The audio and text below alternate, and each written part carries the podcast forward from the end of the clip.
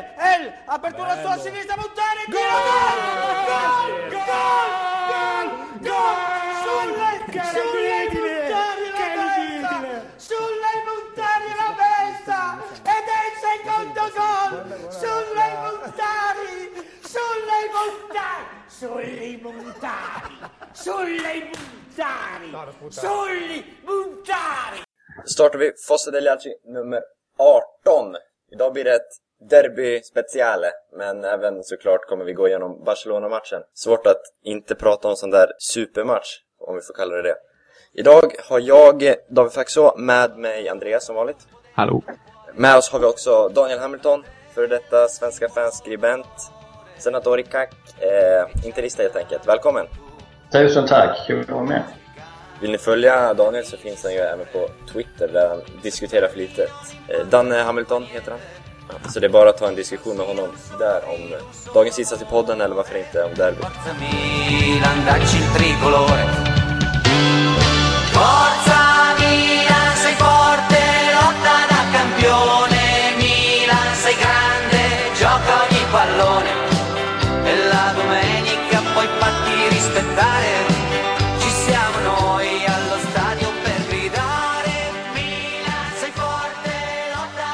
Skrällen på San Siro, 2-0 mot Barcelona tänkte vi börja prata om. Det är, man lever fortfarande på en liten glädjevåg, glädjetsunami nästan. Andreas, vad har du för känslor i dagsläget? Det är som du säger, det eh, var ju väldigt taggad där innan matchen och då tänkte jag liksom, ah, varför ska jag ladda upp så mycket som jag gör? Vad kan, vad kan man få positivt ur det här? Visst, vi kanske i bästa fall får 0-0, men då har vi 0-0 och sen så eh, är vi ändå stora underdogs även i, i returen. Liksom. Men alltså man hade inte kunnat tänka sig det här resultatet. Eh, väldigt imponerande av alla spelare och framförallt kanske då mittbackarna jag blev positivt överraskad av med tanke på att jag var så skeptisk till dem innan matchen. Så extremt positivt och nu är vi kanske, det är inte långt ifrån säkert att vi går vidare men vi är kanske till och med favoriter på Camp Nou. Och framförallt så får vi det här, den här positiva energin med oss nu till ligaspelet och till derbyt nu närmast. Och det känns eh, ja, riktigt jävla bra. Du tror inte den här har någon, vi kommer såklart in på derbyt sen, men du tror inte den här matchen har någon negativ inverkan på till uppladdningen till derbyt, eller? det tar ju energi och så vidare som det har diskuterats i tidigare i veckan. Det är klart att det kommer påverkats påverkas av att vi har sprungit väldigt mycket och att vi förmodligen har tränat största delen av veckan på att eh, anpassa sig utifrån Barcelonas spelsätt och träna inlägg och så vidare. Men eh, fasta situation. Eh, Men den här positiva energin tror jag gör att man eh, inte är lika trött i benen som man hade varit om man hade förlorat. Hamilton, vad har du för intryck av matchen? Ja, först vill jag väl säga att eh, dels, det egentligen är ju bara halva matchen spelad än så länge. Så att, eh, sen, eh, nej, framförallt måste man ju ta av hatten för Allegri. Jag menar, han har ju varit ifrågasatt kanske nästan mest från Berlusconi skulle jag säga. Och eh, han kanske får lite andrum här nu efter, efter den här segern. Men framförallt 2-0, jättebra resultat att få med sig. Jag kan ju bara dra paralleller till när Inter vann med 3-1 mot Barcelona hemma. Eh, det där målet som de gjorde, det blir ju ändå någon sorts att, att de känner att de är med i matchen fortfarande. 2-0 är ett jättebra resultat. Extra kul att en sån här spelare som Montari får göra mål tycker jag också. Han har ju också fått en hel del skit, framförallt från Interhåll då, men jag vet, jag vet inte riktigt hur uppskattad han är hos er, men det är ju inte kanske han som säljer tröjor och han som står för de, för de mest spektakulära sakerna heller liksom. Men eh, ja, det blir intressant. Ja, det ska bli kul att se också hur Milan tas emot i Barcelona. Jag kommer ihåg när Inter gick dit och skulle spela den här semifinalen och Barcelona är ju också, man säger ja de är mer än en klubb och det är så sportsligt och vice versa. Alltså så som Inter blev bemötta där, det var ju vedervärdigt. Man tog in Samuel Eto'o på flygplatsen för påstådda skattebrott. Man höll laget uppe på hotellet och sköt raketer och allt vad man höll på med. Och förstörde stämningen totalt, eller sömnen då. Så att vi får se hur Milan blir mottagna också. Så att, eh, ja, det blir intressant. Den, eh, man får inte glömma den billiga utvisningen på Motta heller. Och att de eh, satte igång sprinklersystemet där när Inter skulle fira segern sen. När eh, man höll på att fira vinsten. Nej, fantastiskt att uh, sprinklersna gick igång uh, bara där inte spelarna var. Men precis som Andreas säger, den där utvisningen på uh, Motta och just att det är den spelaren som står för filmningen där, det var väl Busquets, det var ju också hemskt att se. Ja, det, det, är intressant det du tar upp. Det går att dra väldigt många paralleller. 3-1 som ett liknande resultat, även om 2-0 är snäppet bättre för att eh, skulle Milan göra ett mål på Camp Nou så måste Barcelona göra fyra. Exakt. Det är det som blir den stora skillnaden. Och sen så eh, Busquets hade också en avskyvärd tackling eh, på Pazzini var det var, på, i ett kontringsläge där han fick mest ont och så vidare. Så det, det gör, går att dra paralleller däremellan. Eh, Montari tycker jag det är, det är kul att du tar upp för att han, eh, för mig gjorde han en väldigt, väldigt bra insats och eh, en av de bättre i första halvlek och väldigt bra rakt igenom matchen. Man, jag tycker att man ser att han är van vid att spela sådana här matcher spela mot Barcelona och sådär. Eh, väldigt mycket kraft och energi, sprang mycket och även var med i avgörande läge och det var han som gjorde 2-0. Så väldigt bra insats från honom. Tycker man inte får glömma Montaris man, man var det ju inte rakt av, men han höll järnkoll på Xavi, speciellt i första halvlek. Det glöms lätt bort. Man tittar på att han var lite slarvig med bollen och så, framförallt i första halvlek. Men eh, titta gärna på matchen igen så får ni se hur Montari liksom har ett extra öga på Xavi hela tiden. Han är inte på och skaver honom med hälarna, ingen punktmarkering så. Men det är järnkoll på Montari matchen igenom, eller på, på Xavi matchen igenom. Det är värt att poängtera tycker jag. Alltså, ja absolut. Och hela mittfältet var väldigt anmärkningsvärt. Jag såg alltså matchen igen i repris direkt efter att man var färdigspelat. Eh, alltså hur mittfältet spelar var väldigt imponerande. Det, jag läste någon som eh, drog referenser till eh, Sakis Milan. Eh, hur Milan spelar så eh, väldigt välorganiserat. Det var inte på något sätt Catenaccio, för det var verkligen inte man-man-markering, men det var väldigt organiserat och eh, väldigt skickligt utfört eh, av alla spelare egentligen. Eh, specifikt på mittfältet var det väldigt intressant för El Sharawi Boateng liksom tog väldigt mycket hemjobb, så i defensiven så hade vi ett 4-5 mer eller mindre. Eh, där Boateng närmast punktmarkerade Iniesta på samma sätt som Montari eh, tog bort Xavi. Och sen så El Sharawi som eh, täckte upp då för Alves eh, på andra sidan. Detta tillät ju att Abate konstant kunde stå väldigt centralt och det blev väldigt kompakt. Montari, Montari kunde stå kompakt på mitten. Vilket gjorde att Ambrosini fick en väldigt, väldigt eh, säregen roll som man sällan ser. Han ingen fast roll utan han låg djupt men så kunde han gå över sina mittfältskollegor här i Montolivo. Väldigt eh, ett taktiskt eh, genialt drag från Allegri måste jag säga. Ja, kul att du drar den här parallellen med, med Saki. Man får ju betänka att eh, Saki hade ju också sina, sina absoluta toppspelare där. Alltså jämför vi med Allegri som då tvingas liksom, okej, okay, hej då Zlatan, hej då Thiago Silva och ändå lyckas liksom ja, göra det här den här fantastiska matchen då, som de gör. Så att det, alltså, det sätter ju nästan matchen i ett större perspektiv tycker jag. Ja, det går ju på, det påminner ju en hel del om Inter egentligen med tanke på att 4-3-3 och sådär att eh, med om man har så pass skickliga eh, yttrar som, eh, som Milan har eh, i offensiven men som tar sånt fan, imponerande hemjobb. Det tillåter ju och öppnar många möjligheter att möta Barcelona. Jag var ju själv kritisk till att Boateng skulle spela från början och jag tyckte att han, eh, han visar en del av sina brister för han slår bort mycket bollar och sånt där men eh, uppenbarligen så var det rätt val att låta honom starta för han eliminerade Iniesta i, i eh, defensiven och han gjorde ju målet som blev 1-0. Eh, väldigt imponerande och sen så Niang som, som jag tyckte skulle starta kom in när Barcelonas eh, defensiv var trött och kunde sen eh, tempoväxla och springa ifrån. Och det blev 2-0 så det var ju, det var ju genialt helt enkelt av Allegri. Lätt hans eh, bästa match i, i Milan. Det är väl Allegri som får utses till matchens lirare, eller? matchens höjdpunkt i alla fall. Ja, det är svårt att ta någon enskild spelare. Jag menar Pazzini var också fantastiskt, men hela laget, det var ju en laginsats. Jag måste ju nämna också mittbackarna som jag var så skeptisk mot att de skulle gå upp och chansbryta och sådär. Det, ju, det gjorde de ju faktiskt inte, även om Mexes var väldigt följsam på Messi eh, och gick ut och kanske chansbröt när han kom på mellanhand någon gång. Men täcktes hela tiden upp av Montolivo som tog en väldigt djup roll och sånt. Så väldigt uppoffrande spel från alla och eh, ja, fantastiskt att se helt enkelt.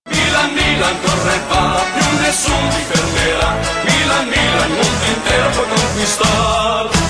Det blev mycket snack efteråt. Barcelona gick ut och klagade på planen som vanligt, trots att det är en ny gräsmatta. De klagade på Zapatas så kallade hands och de eh, klagade på domaren också, som vanligt. Det är lite tröttsamt kanske i längden, men om vi börjar med Zapatas hands då, eller vad tyckte vi? Det var väl huvudet den träffade? Det var absolut huvudet den träffar först, sen så vet jag inte om den tar på handen. Men eh, det viktigaste i den här diskussionen är att den, det är helt irrelevant om den tar på handen eller inte. För att den är för det första i ett naturligt läge, han aktar sig på Montolivos skott och sen så tar den defek- eh, en eh, studs på, på eh, Barcelona-spelaren, om det var Jordi Alba, en halv meter ifrån liksom. Dessutom på Jordi Albas hand som studsar upp. Så det är fullständigt omöjligt för honom att reagera på detta. Så det är det är inget snack egentligen. Eh, och även om det skulle vara så att den inte studsar på Albas hand innan så tar den på huvudet först och sen på handen. Eh, och då vet vi att äh, även det gör att handen inte räknas eftersom den, det inte räknas som äh, intention.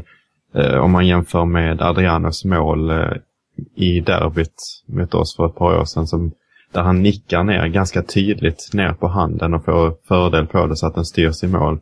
Men eftersom den tar på huvudet först så, så räknas det inte som hans. Så det är, för mig är det ganska solklart eh, efter att ha sett repriser då att det inte är någon straff. Eller en och en hands. Domaren får ju en otroligt tur, alltså det är stenhårt skott och det styrs en halv meter ifrån Monta eller från Zapata. Så liksom, kom igen Barcelona. Jag Men, inte. men med det sagt så trodde jag verkligen att det inte skulle räknas. För jag är av ganska fast tro att det här med fotbolls eh, politisk kraft och inverkan, eh, att det påverkar domarens eh, beslut eh, vid sådana här tillfällen. Och jag hade lätt kunnat se att Barcelona skulle få en fördel i en sån här situation. Och det var ganska tydligt att Milan var, var inne på det här. Man såg Boateng, Constant, alla de, de eh, när de skulle täcka inlägg och så vidare. De skyddade hela tiden händerna bakom ryggen för att eh, undvika små, liksom, att man ska kunna lobba upp den på händerna och få frisparkar och straffar och så vidare. Eh, Barcelona har väl lite av en historia att få domslut med sig eh, titt som tätt. Så därför var det ju lite förvånande att det här gick igenom. Men glädjande. Väldigt glädjande. Jag tänkte på den här halsen vi snackade om. Eh, vi kan ju dra en parallell till 2010 där också. Bojan gör ju faktiskt ett mål på kampen där, där han blir avblåst för hans innan.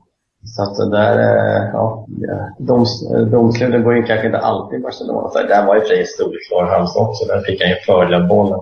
Den togs med. Men, men i den situationen vi har pratat om här, jag kan inte heller se att eh, så, hade domaren blåst för hans där, det hade varit löjligt. Då hade han börjat blåsa 30 gånger mer på eh, till fler tillfällen. Så att, nej, korrekt domslut. Det går inte heller. Man kan inte amputera armar helt plötsligt, eller huvuden och sånt. Eller räkna med, med en bollstol. Så det ingår i spelet. Ibland funkar ibland funkar det inte. Det är en viss skillnad om du räddar medvetet eller om du har en onaturlig position som du säger också. Men det var någon som kom med en relevant, eh, ett relevant instick i den debatten att i Spanien så är det tydligen, har de en mycket mindre tolkningsföreträde än domarna. Att ta bollen på handen så är det hans i princip. Och, och den, eh, utifrån det så kan man ju i så fall förstå Barcelona-spelares eh, protest. Samtidigt har de ju, hela stommen spelar väl mer eller mindre i landslaget och de vet ju hur reglerna fungerar ute i Europa. Men ja, Ja. klart det Ja. sitter i ryggmärgen att tar den på handen så vill de ha hans. Ja, men alltså det är inte så att det är en unikt att Barcelona-spelare eh, protesterar domslut. Jag menar, Valdes är ju inte allt för sällan uppe över sid eller mittlinjen för att protestera. Liksom. Det, det händer ju då och då. Liksom. Men däremot tycker jag det är intressant det här med gräsmattan. Att, eh, kanske inte att de tog upp och klagade på det igen, men det är det som kommer vara en väldigt stor faktor i, i returen. Att eh, Ambrosini som mångt och mycket kan stå rätt till exempel, inte har snabbheten i sidled och så vidare. På Camp Nou så kommer spelet gå mycket, mycket snabbare och det är, det är stor fördel Barcelona där. Det, den är ju, planen är ju större också på Camp Nou, så det blir större ytor att täcka, vilket väl inte gynnar Milan. Nej, precis. Så det, det är ju någonting som verkligen talar för Barcelona i returen. Ja, de lär väl säkert vattna den där planen två dygn innan matchen kan jag tänka mig också. Så att, eh, ja, vi får se. Nej, men det, ja, det, det kommer bli en grymt intressant match det där. Alltså, det är bara att hoppas att Milan inte liksom backar hem totalt. Att inte gjorde det beror ju på den här utvisningen som var liksom, helt löjlig. 11 mot 11, det gäller ju fortfarande att försöka, och, liksom, försöka anfalla. Och ni har ju bra kontringsspelare och några jokare liksom. Så det, ja, det, ser, det kommer bli ohyggligt intressant. Frågan är bara om ni tar er vidare härifrån. Liksom, vad kan det sluta då? Ja, vi har ju det klassiska med att eh, Zlatan lämnade och då, då vinner laget Champions League efter, året efter. Eh, det, samtidigt så är väl kanske det känns som Pazzini och där det är lite för uddlöst. Eh, Balotelli hade varit en annan sak om man hade haft honom. Men, eh, men visst kan man drömma om att gå längre i Champions League. Det känns lite som att Barcelonas offensiv ändå passar Milan rätt bra. Vi har mött dem många gånger nu de senaste åren. Vi vet hur de fungerar och liksom, vi har, nu har vi liksom utmanövrerat dem, eller vad vi ska kalla det. Men vad händer om vi möter ett Real Madrid som spelar mycket rakare, eller ett Bayern München? Som också är riktigt tunga på, i huvudspelet. Det kan bli tufft då. Ja, det är väl de två lagen som felar som favoriter. Eh, om man lyckas undgå dem en längre... Eh, undgå dem i lottningen så kan man ju ha en chans.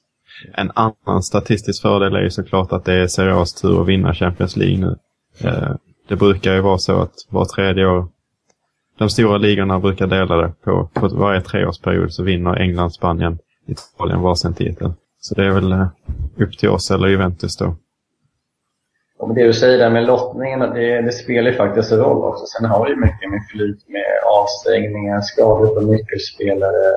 När vi vann så, jag vet ju bara, när man fick eh, Keska Moskva till exempel så ansåg man att det var en vinstlott och det var det ju. Mm. Eh, sen eh, final i final, det är 90 minuter. Över två matcher så är det ofta svårare mot bättre. Alltså Milan är ju inte toppskiktet skulle jag säga, de lagen som är kvar. Men i en final så, en final är alltid en final. Det går att vinna en match av fem kanske till exempel. Mm. Sen, ja, det är slutet på säsongen. Vilket lag är mest eh, liksom, fit fortfarande? Det, det återstår att se. Mm. Ja, kan man, eh, kan man undgå de bästa lagen fram till finalen så finns det ju en möjlighet. Men det är ju Ja, jag vill inte snacka för mycket om sådär för det är, det är bara halvtid som sagt. Och Milan är, trots 2-0 så är det kanske 55-45 i fördel Milan. Det är ju fortfarande det här Camp Nous plan, det, det kommer att vara väldigt avgörande. Men å andra sidan får Milan in ett mål, då ser det genast väldigt bra ut. På fyra mål så ska man nu kunna hålla emot. Um, samtidigt så Förresten, jag måste också nämna det här med Ambrosinis eh, position. De liknade den nämligen med eh, eh Mikelobi i, i Chelsea som använde, eller Robin som eh, hade samma roll. Fast också den här friare rollen. Eh, att de hade två centrala och sen så en i mitten där som var typ som en libero fast för mittfältet. Att han kunde gå upp och störa i offensiven lite då och då och sen så gå ner liksom. Känna av när det passade. Ehm, eh, att spela. Eh, väldigt intressant. Eh, ehm, taktisk eh, disposition och frågan är om man hade tagit det från Chelsea eller om det bara var ett, eh, ett, en slump. Och det sista som måste nämnas är ju Abiatis. att han fick Sensavoti i Gazettan. Alltså att han hade så lite att göra att han inte kunde betygsättas. Mot världens bästa lag. Det är ju extremt sällsynt att det händer överhuvudtaget. Eh, även mot mindre lag. det är väldigt mycket mer sällsynt med ett större lag. Även om just eh, Hamilton fick möta en målvakt som fick det i, i helgen nu när eh, Viviano i, i Fiorentina fick Senza Voto mot eh, Inter. Men eh, det är väldigt sällsynt med ett Barcelona. Det kan ju inte ha hänt. Och Många... ändå släppte han in ett mål. Ja, just det. Ehm, så nej, det är, det är väldigt intressant. Eh, och det blev ju mycket skämt kring det efter matchen, liksom att folk skrev sent Savoto och sånt där. Men så blev det ju faktiskt så att Gazettan skrev det. Ehm, och jag ville jämföra det med Valdes som ju tidigare har gått ut och sagt att han inte har tillräckligt mycket att göra och känner sig delaktig i, i, i Barcelonas vinster för att han har så lite att göra. Abiati kanske lämnar nu till sommaren för han, han känner att han inte var delaktig i vinsten mot Barcelona. Milan, Milan, corre va, più nessun ti fermerà. Milan, Milan, mondo intero può conquistar. Här slutar alltså del 1. Vill du fortsätta lyssna på del 2 som kommer handla om Inter får du backa bak ett steg och klicka dig fram till del 2 helt enkelt.